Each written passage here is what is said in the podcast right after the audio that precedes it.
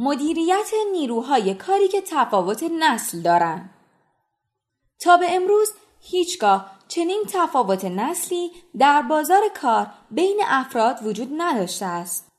شما با بازار کاری مواجهید که ترکیبی از نسل‌های مختلف می‌باشد و این منصفانه است اگر بگوییم کار کردن مؤثر این نسل‌ها در کنار هم نیاز به توانایی مدیریت فوق‌العاده‌ای دارد که هر مدیر ممکن است در سالهای آینده با آن مواجه شود. پس بگذارید در رابطه با مدیریت نیروهای کاری که تفاوت نسل دارند به کمک همدیگر بیاییم.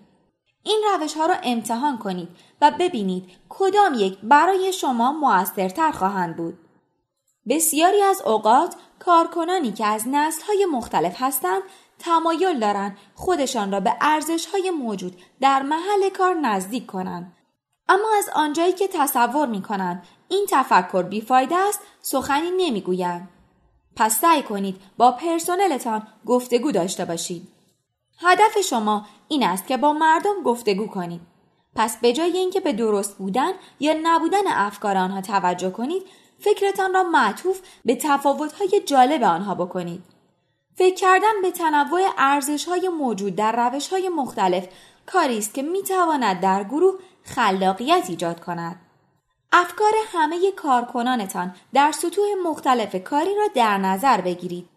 حرفه‌ای با آنها برخورد کنید و یاد بگیرید که در مورد افکارشان با آنها صحبت کنید.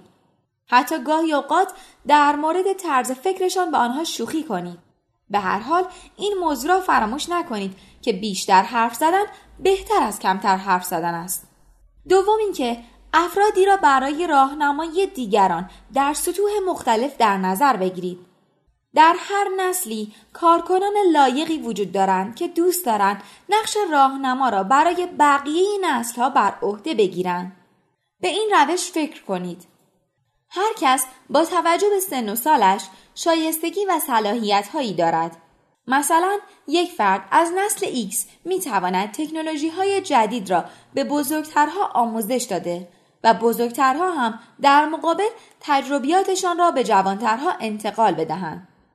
از همین الان به دنبال این نوع راهنماها و افراد شایسته بگردید. بنابراین می توانید به عنوان یک ارزش از این تفاوت‌ها استفاده کنید و آنها را جایگزین موانع گفتگو کنید. همینطور اگر می خواهید کارمندانتان روابط سازنده‌ای با نسل‌های مختلف ایجاد کنند، به آنها انگیزه بدهید و اهدافتان را به اشتراک بگذارید. مطمئن باشید که سیستم‌های ارزیابی و جبران خسارت از این هدف پشتیبانی می‌کنند. به اشتراک گذاشتن اهداف مثال بسیار خوبی است. مثلا وقتی هر یک از افراد گروه بدانند که هر کس کارش در قالب یک کار گروهی مورد ارزیابی قرار می‌گیرد، دلیل خوبی برای بهتر کردن رابطش با بقیه اعضای گروه پیدا می‌کند. پیشنهاد آخر این است که منعطف باشید.